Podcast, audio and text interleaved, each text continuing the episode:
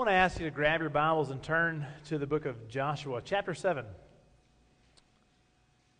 We're going to be in our sermon series today called Strong and Courageous, and the idea that our church family is gathering around for a little while right now is that God's calling you to be on mission with Him. God's given you a life and He wants you to live it. He's got a dozen things that He wants to accomplish through you this year, but it's going to take courage on your part. You're going to have to be strong and courageous if you are going to follow the path that God has for you because sometimes it takes a little bit of courage to stand up to the challenges that you face. Now, I hope that at the end of this service, we get to see kids come down the aisle and tell you about the decisions they made at Bible school.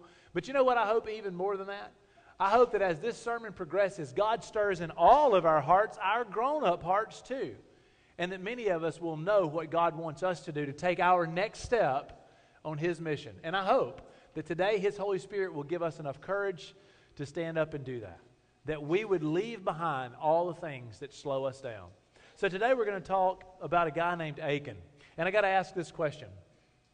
As we follow God, what are you going to do when you come to a crossroads? When you face a moment where you have to make a decision between God or something you desire very strongly. Are you going to pursue the Lord? Or are you going to abandon God so that you can chase after some forbidden pleasure? Slow down because this simple, simple choice happens a thousand times a day. And, and I want to say that this very, very simple choice do I follow God for His honor, His glory, for loving Him? Or do I turn my back on Him so that I can pursue some pleasure, some desire, some prize on earth? That choice, plagues us. In fact, I want to recommend that for most of us, the real reason that we're not following God is because we would rather have our own pleasures, our own desires, than God. And when the two things come in conflict and I have to choose between the glory of God or my own sinful pleasure, more often than not, I cling to my pleasures and turn my back on God. And so, in fact, I'll say this all over the, the city today, there are, there are thousands of people who do not follow the Lord. And they've got lots of reasons. Some of those reasons are very intellectual. Some of them are, are not as intellectual, they're just more emotional. Some of them are experience based. But one of the things that I have found over the years from youth ministry through ministry to adults and the pastorate, and just through watching my own life and the life of a thousand people around me. One of the things that I've learned is a lot of the times the reasons we give you for saying that we don't follow the Lord anymore, that intellectual challenge, that problem we face, those questions that circulate in culture, that's not the real reason we're not following the Lord. The real reason we're not following the Lord for most of us is because at a certain point in our life, we wanted something that we knew God didn't want us to have, and we chose it. We decided to turn our back on Him so that we could pursue a relationship we knew He didn't want us to have. We turned our back on Him so that we could pursue popularity at a level that we knew He didn't want for us. At some point, we wanted a pleasure, and we knew God didn't want it for us. And we turned our back on Him. And as the days turned into months and months turned into years, we started to make up all kind of reasons for why we're not following him anymore. But for a lot of us, the truth is there was a moment when we made a decision to chase something we knew he didn't want for us. So today's story is about a man who is in exactly that spot. And his bad decision hurt a lot of people. So as we work through the story, what we want to do is this. I want to call on God to give us strength and courage that if we find ourselves in the shoes of the man that we're reading about today, that he would rescue us. That God would move us out of this spot, that we wouldn't stay stuck and plagued by our own desires. But I want to ask today that God would bless every child in the church, every father, every mother, every grandmother, every person, every husband, every wife. I want to ask that God would give us all strength to realize that if we're in a spot right now where we've been chasing some forbidden fruit and we're really a long way away from God today because of it, that He would give us the courage, the strength to return to Him, to let Him restore what's left of our future. So let me pray for us, and then we're going to read in Joshua chapter 7. Let's pray. Father, I love you. I thank you for the brothers and the sisters who've gathered in your name on this first day of the week. We're celebrating the resurrection of Jesus Christ. We're celebrating the life that you poured out on us. And God, we're calling on your name today to ask you, please, set us free from the pursuits that have taken us far from you. Father, whether these are things that are simple and innocent or things that are sinful and disgraceful, I pray that today, Lord, you would set us free from them. Put our feet back on a path towards you. I ask that your Spirit, Lord, would flood us and give us hope and give us help. I ask your grace and your blessing on every person that's gathered for worship today as we open the scriptures. In Jesus' name I pray. Amen. In Joshua chapter 7, verse 1, we get the idea that some bad news is brewing. I'll read it. It's simple. Here's what it says But the Israelites were unfaithful in regard to the devoted things. Achan, the son of Carmi, the son of Zimri, the son of Zerah of the tribe of Judah, took some of them. So the Lord's anger burned against Israel. Well, let me set that up and tell you what's happened. Here's what's happened. So, over 40 years ago, all the Israelites were slaves. And they cried out to God and they asked God for help, and God heard them. Just like God hears you, God heard them. And He rescued them. He got them out of slavery. He brought them through the wilderness, and He created a friendship with them. God made them family for Him. He gave them the Ten Commandments and a covenant. He became their God. They were His people, just like you're His people and we're His people. Now, here's what happened. After they lacked faith, they were punished and they had to wander in the wilderness for 40 years. Moses died, Joshua became the leader, and this is where our story finds us. For five chapters in the book of Joshua, the Lord had done miraculous things among the people to give them courage, to remind them that they were His, and to let them know that they were special to Him. And then in Joshua chapter 6, they first faced their first big challenge. They wanted to live in this land that over 400 years ago God had promised to them. And as they took action to try to live there, Jericho stood in their way. A large fortified wall separated them from the reality that they would ever live on mission for God. But in a very peculiar battle that actually looked, actually looked more like seven days of church, they walked around the city and then they praised God the Lord miraculously gave them Jericho. But he made a very strange rule. Here's God's rule. In Joshua chapter 6, when they fought Jericho's battle, God told Joshua and all the people, here's the deal. He said, I'm going to give you all the promised land. You're about to conquer village after village after village. All the people that won't worship me, you're about to, you're about to take this entire land, okay? But the very first city you take is Jericho, and I want you to set it apart for me as an act of worship, as a way to declare that I am holy and I'm your God, as a choice to let you demonstrate that you know that I'm the one that's working here. Here's what I want you to do I don't want you to take any of the treasure in the city of Jericho. Don't. Don't touch any of it. Treat it like you would the first fruits from your crops or like your tithes. Treat it as a sacred offering to me. Now, hang in there. I'm going to give you plenty. Be patient. But when you go through Jericho, everything that's there belongs to me. I am a holy God. This is my work. I want that to be an, an offering to me, so don't touch it. But according to Joshua chapter 7, verse 1, this one guy named Achan, he couldn't do it. So here's the deal. When Achan got into Jericho, at some point, he saw a Babylonian robe, and it was fine. Ladies, have you ever seen a dress that was just, you got to have it?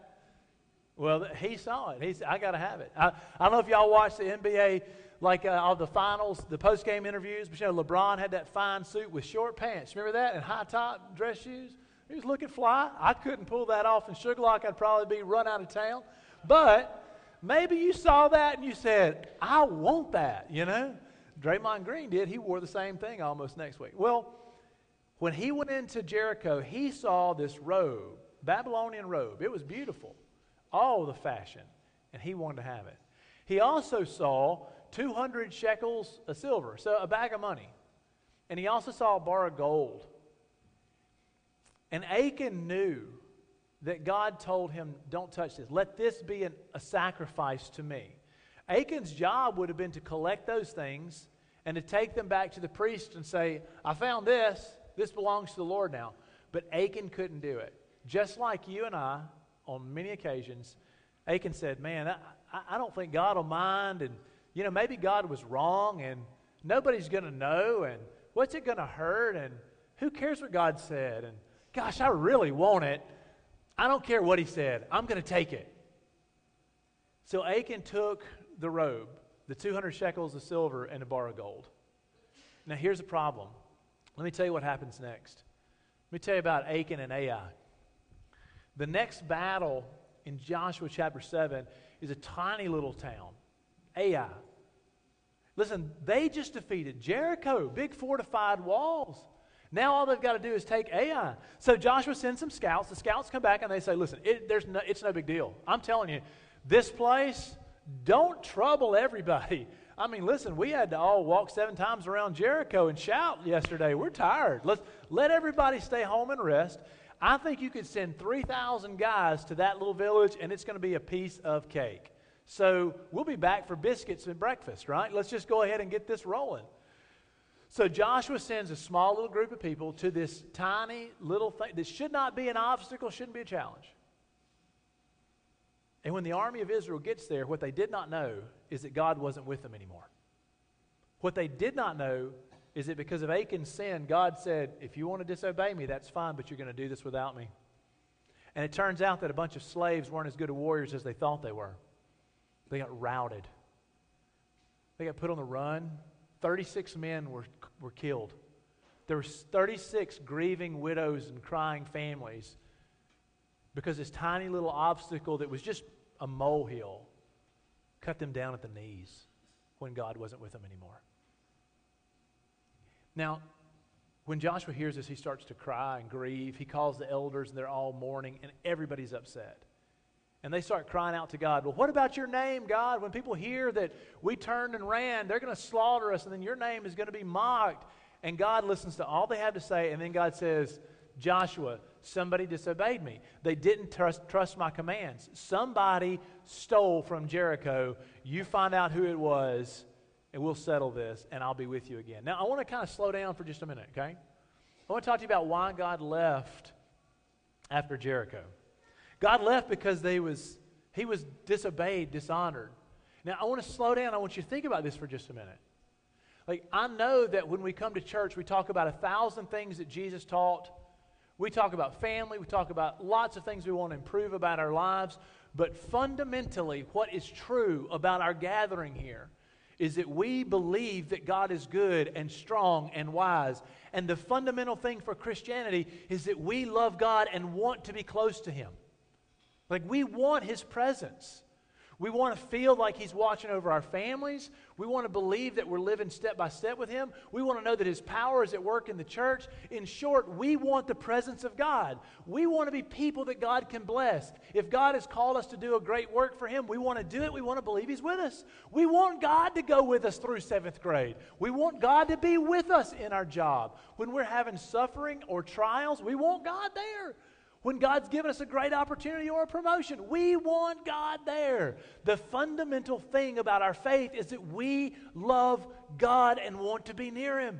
But the problem is that this is a holy God making a people to himself, and he gave them a specific command. And he said in Joshua chapter 6, verse 18, that if you take the things that are set apart to me, it will bring trouble on everybody. And Achan said, I don't care what God said. I really, really want this. It's going to be all right. And God left. And now Israel is doomed, and they know it. They can't even defeat Ai without God. Now, I just want to kind of stop and ask us hey, listen, truthfully, are we blessable right now? Like as we're grandparenting, or while we're moving off to college, or right here in the middle of high school, are we following God in such a way that He would be near to us? Or are we offending Him at every turn? Like, are we abusing Him to try to get our agenda pushed through with His help? Or are we really submitted to Him? So I got to ask everybody in the church a question today Can God dwell in your house right now? Can God dwell in our church right now? Are we blessable? So let's talk a little bit more about the story of Ai and Achan.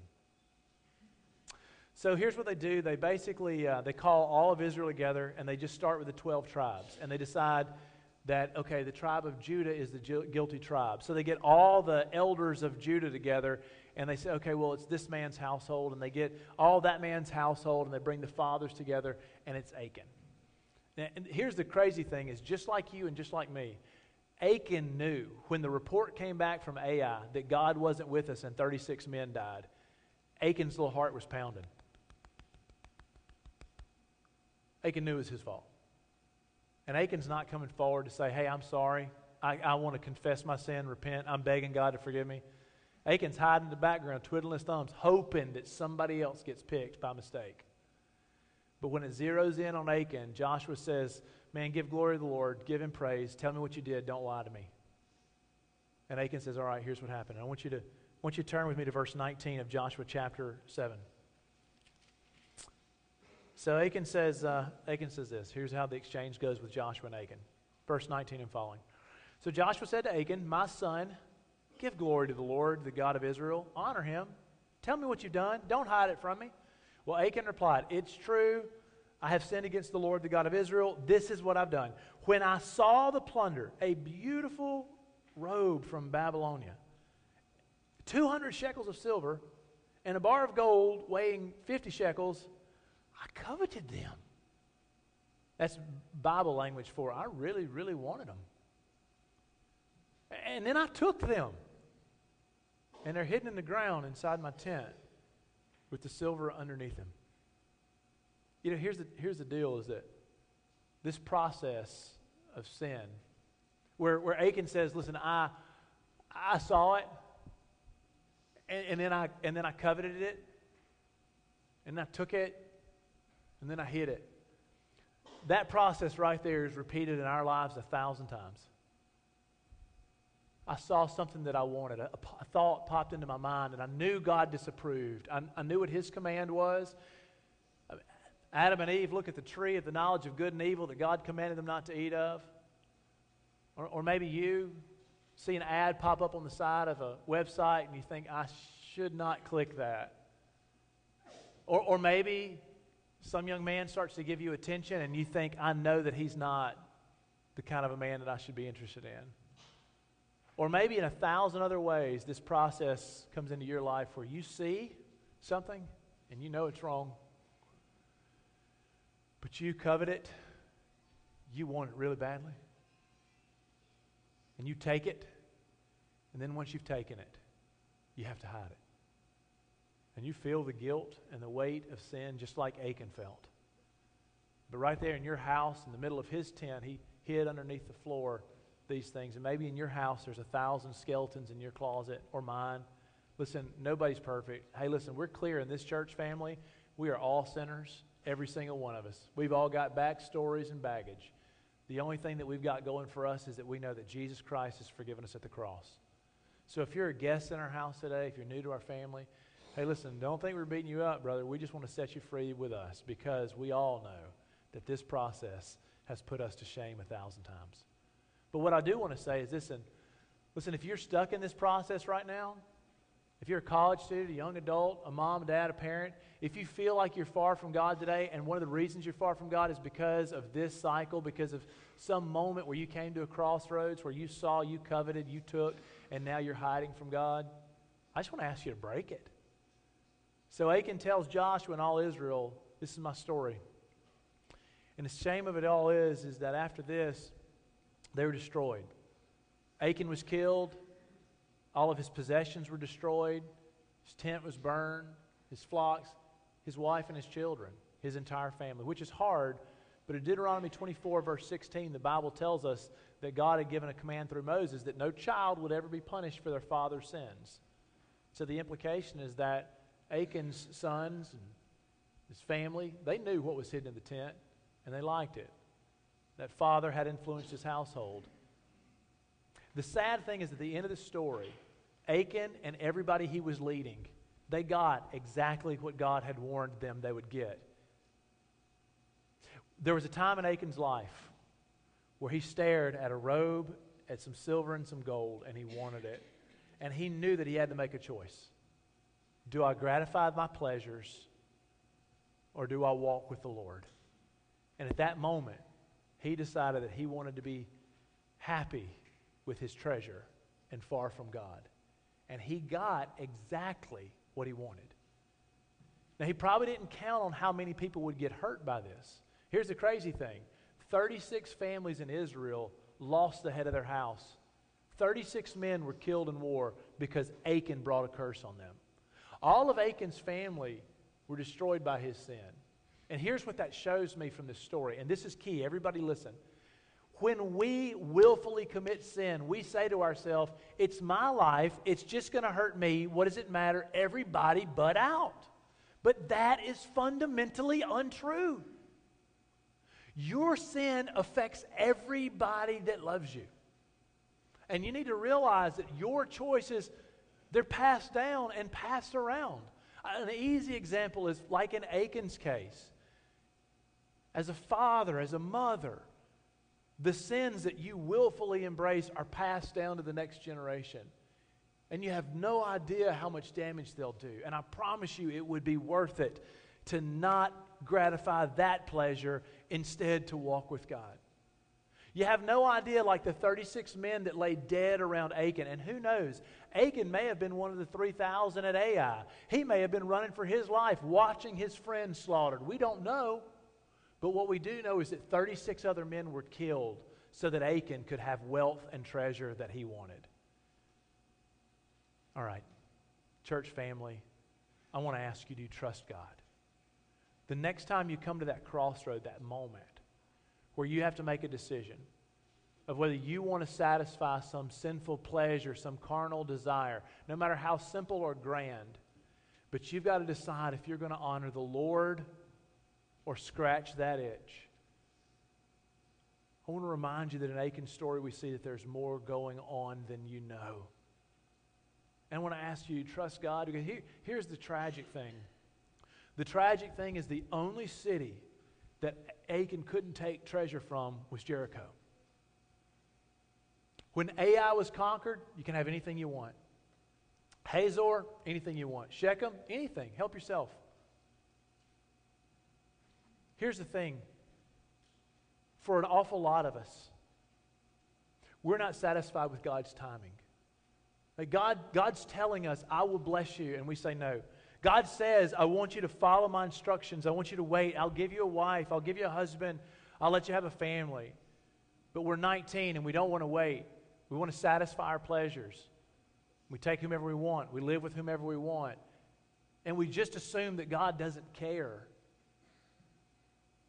But the truth of the matter is, if you can just wait, delayed gratification, if you can put off that gratification, that desire for a minute, and give God time to unfold your future, you're going to find that He had more blessings for you than you would ever achieve with your impatience. But the question is do you trust God? I want to read a quote from David Howard, a professor of mine from seminary, great man, I love him. This is what he said about Achan's sin. He said, you know, ironically and tragically for Achan, God allowed the Israelites to take booty in the next victory at the second battle of Ai. He could have had anything he wanted if he'd only waited on God. But like Adam and Eve, he lost sight of the character of our generous God. And he thought that satisfaction required taking. Achan's greed was his downfall. Let me ask you this Do you trust God or do you think, you know what? God's not going to make me happy. If I want to be happy in this life, I'm going to have to take what I want. The critical, fundamental question of Achan's story is this Do you trust the character of God? So that when you come to that crossroads and you say, God has told me no, do you trust that He said no for the right reasons? Do you believe that He was wise and just and right? Because I'll tell you this there would be a thousand families in the Pine Belt that would be blessed today if 20 years ago they had said no to a pleasure and yes to God. And that's you today. Do you trust the generous character of our loving God? Do you trust Him so that the next time you come to that crossroad where you have to decide between your pleasure, what you want right now, versus His command and His love for you, will you choose Him? Do you have the strength and the courage to resist the next temptation that comes your way so that you don't walk in the footsteps of Achan? Can you ask God today for the strength and the courage to say yes to the living God and no to the next temptation that woos you away from Him? A couple of lessons from this one. The first one I want to ask everybody to focus on is this Church family, don't let your desires destroy your relationship with God. Like, in modern church life, we've rejected the holiness of God and His jealousy over us. And we've diminished His commands to the point that we act like it doesn't matter if we offend God or His commands. We, we act like He'll be present with us and He'll bless us no matter what we do. And that is not the story of Ai. When people rejected God, He stepped back and let them have themselves. But that's not what I want or you. I want God to bless me. I want Him with my family. I, want, I need His help. But I can't pretend that His Spirit is going to come and back me up and support me and lead me forward if I am offending Him at every turn. Don't let your sinful desires destroy your walk with God. Not in college, not in high school, not as a young parent, not as a grandparent. Don't let your desires for comfort or pleasure or wealth or popularity separate you from the God who loves you. And there will be moments when you think, well, this seems silly. I promise you, Achan thought it was silly to take those things to the temple. There will be moments when your decision to stand on the commands and character of God seem foolish to you. But that testing of your faith may very well be the thing that safeguards you and keeps you near to his heart and keeps you from falling in love with the things of the world. Second lesson from this one your sin affects everybody around you, and so does mine. My sin affects my children and my wife. My sin affects my church, and so does yours. Like, let's stop thinking that our sinful choices are no big deal. And let's return to a beautiful life, walking step for step with the Lord. Your life would be better. I promise. If you were walking with Christ and did not have that desire that you think you've got to satisfy. Third thing I see here is that I promise you, God has got a better solution for sin than this. Achan sat in the shadows, watched himself be discovered and uncovered. He was destroyed and his whole family with him. That's a sad and terrible thing. But I promise you, God did exactly what he told Achan and the Israelites that he would do. God said, Don't take anything. Achan said, I don't think so. God called Achan's bluff, and it turns out God's not bluffing. God is holy, but He's wise and good. He has told us everything we need. And I'll say this even today as we sit here and we think, wow, that's a hard thing that happened to Achan. Yes, it is, and it is on Achan. It was his choice to rebel from God. But I got to ask us this knowing Achan's story, are there any of us today that would stand here and say, Ben, I know that I'm far from God, and I know that the cross of Jesus Christ was given to me so that on the death and resurrection of Jesus, my sins can be washed away and I can be made right with God. And Ben, today, I'm taking God at His word. I believe that I must call the name of the Lord to be saved, and I'm ready for that. I'm not running anymore. I'm not hiding anymore. Today I stand and I want to be strong and courageous. I want to stop hiding. I want to stop running. I want to give my life to God Almighty today and forever. Is there anybody here today that wants to receive God's better solution for our sins? God doesn't want us to be separated away from His presence. God wants to be with you and near you and working through you. But you've got to deal with our sin problem. And the solution for sin is that God came as Jesus, Father, Son, and Holy Spirit, the Trinity God. God came to us and died on the cross so that He could take our punishment. And He has made a way so that no one ever again should have to die for their sins in the way that Achan was punished. And I want to ask you today have you asked Jesus Christ to forgive your sins? Have you trusted that God was serious when He told us that we should choose Him and not our sin. Today, I want to ask you to respond to this sermon and this hour of worship. You've sung, your confessions to the Lord. We've, we've heard a story, a crazy story, about a man who ran from God and ran to sinful desires. We've all seen this work out in our own lives a thousand times. We understand it's true. And today, I'm asking you is there anybody in the church today who wants to say, you know what, Ben, I realize that right now I've, I've lived my life in such a way that God is far from me and far from my family, and I'm ready to stop that. Today, I, I want to ask God to return. Today, I want to follow Jesus Christ today, now, and forever. This running, it's over. I belong to the Lord beginning today. Is there anybody here today that wants to give their life to Jesus Christ? Because if you do, then here's what I want to say. I'm standing down here. In just a moment, we'll stand and we'll be singing together. The altar is open for prayer. Come and pray. Pray for family members. Pray for yourself. Lift up our church in prayer.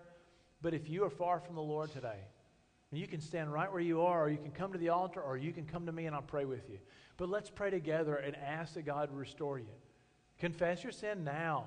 Stop hiding and running from God. Let Him free you and forgive you. And I'll say this if there's anybody today that's never asked Jesus for salvation, today's the day. Come down come see me. Let me share with the church that you are ready to give your life to Jesus Christ. Let me pray for us. Father, it's been good to read in the scripture that you are wise and you're holy. It's good, Father, for us to see that we're not the only ones who have wrestled, Lord, with making possessions or popularity or fame or pleasure more important than your character and your name. But Father, I do pray that you'd give us the strength in your Holy Spirit, the courage to run to you and be free of our sins, that we would not live our entire life hiding from you. Father, I pray that you help us not walk in the footsteps of Achan anymore, but that we would have the courage, Lord, to come back to you, to let your spirit fill us and feel your presence again, to know that we're blessed as we move forward with you. We ask for your grace over our church as we look for the courage to respond. In Jesus' name we pray. Amen.